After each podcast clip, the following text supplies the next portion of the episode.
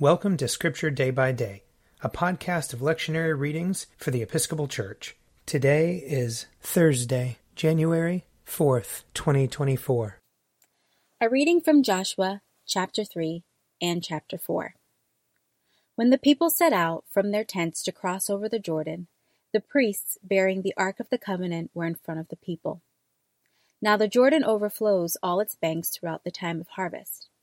So when those who bore the ark had come to the Jordan, and the feet of the priests bearing the ark were dipped in the edge of the water, the waters flowing from above stood still, rising up in a single heap far off of Adam, the city that is beside Zarethan, while those flowing toward the sea of the Arabah, the Dead Sea, were wholly cut off. Then the people crossed over opposite Jericho. While all Israel were crossing over on dry ground, the priests who bore the ark of the covenant of the Lord stood on dry ground in the middle of the Jordan until the entire nation finished crossing over the Jordan. When the entire nation had finished crossing over the Jordan, the Lord said to Joshua, Select twelve men from the people, one from each tribe, and command them. Take twelve stones from here out of the middle of the Jordan, from the place where the priests' feet stood. Carry them over with you and lay them down in the place where you camp tonight. Then Joshua summoned the twelve men from the Israelites, whom he had appointed, one from each tribe.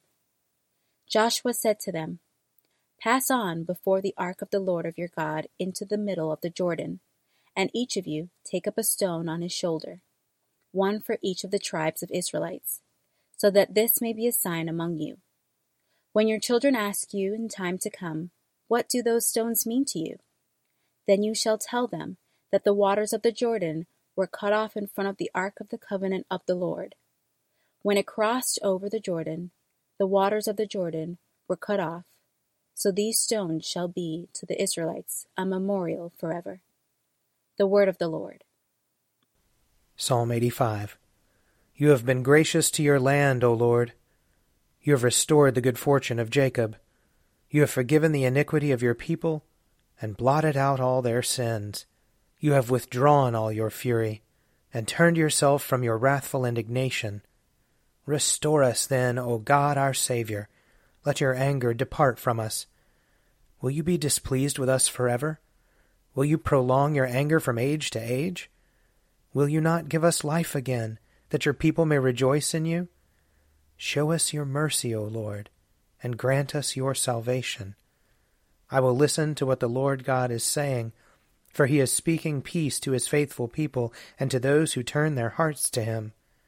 Truly his salvation is very near to those who fear him, that his glory may dwell in our land. Mercy and truth have met together, righteousness and peace have kissed each other. Truth shall spring up from the earth, and righteousness shall look down from heaven. The Lord will indeed grant prosperity, and our land will yield its increase. Righteousness shall go before him, and peace shall be a pathway for his feet. Psalm 87 On the holy mountain stands the city he has founded. The Lord loves the gates of Zion more than all the dwellings of Jacob. Glorious things are spoken of you, O city of our God. I count Egypt and Babylon among those who know me. Behold Philistia, Tyre, and Ethiopia, and Zion where they were born.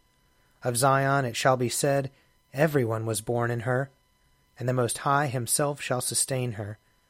The Lord will record as he enrolls the peoples, These also were born here. The singers and the dancers will say, All my fresh springs are in you. A reading from Ephesians, chapter 5. Therefore be imitators of God as beloved children, and live in love as Christ loved us and gave himself up for us, a fragrant offering and sacrifice to God. But fornication and impurity of any kind, or greed, must not even be mentioned among you, as is proper among saints. Entirely out of place is obscene, silly, or vulgar talk, but instead let there be thanksgiving. Be sure of this, that no fornicator or impure person, or one who is greedy, that is, an idolater, has any inheritance in the kingdom of Christ and of God. Let no one deceive you with empty words, for because of these things the wrath of God comes on those who are disobedient. Therefore do not be associated with them. For once you were darkness, but now in the Lord you are light. Live as children of light. For the fruit of light is found in all that is good and right and true. Try to find out what is pleasing to the Lord. Take no part in the unfruitful works of darkness, but instead expose them.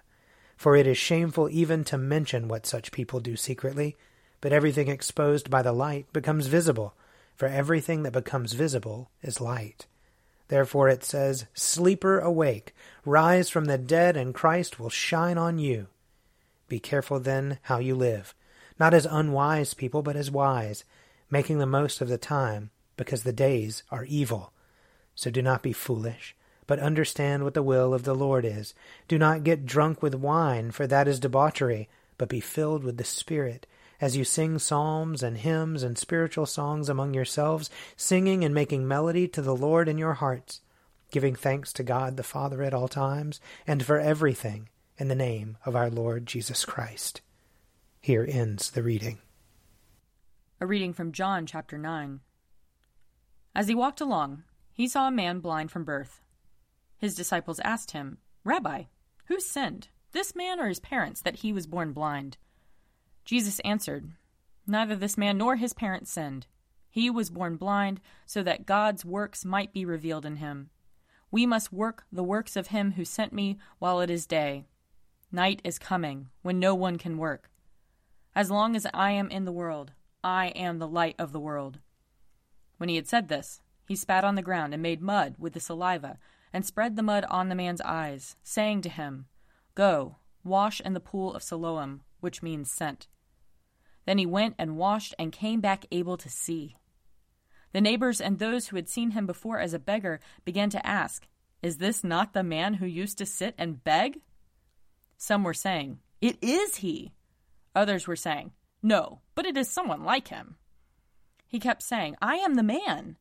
But they kept asking him, Then how were your eyes opened? He answered, The man called Jesus made mud, spread it on my eyes, and said to me, Go to Siloam and wash. Then I went and washed and received my sight. They said to him, Where is he? He said, I do not know. Jesus heard that they had driven him out, and when he found him, he said, Do you believe in the Son of Man? He answered, And who is he, sir? Tell me, so that I may believe in him. Jesus said to him, You have seen him, and the one speaking with you is he. He said, Lord, I believe. And he worshipped him. Here ends the reading. If you would like to read a meditation based on these readings, check out Forward Day by Day, available as a print subscription, online, or podcast. I'm Father Wiley Ammons, and this podcast is brought to you by Forward Movement. Learn more about our work to inspire disciples and empower evangelists at www.forwardmovement.org.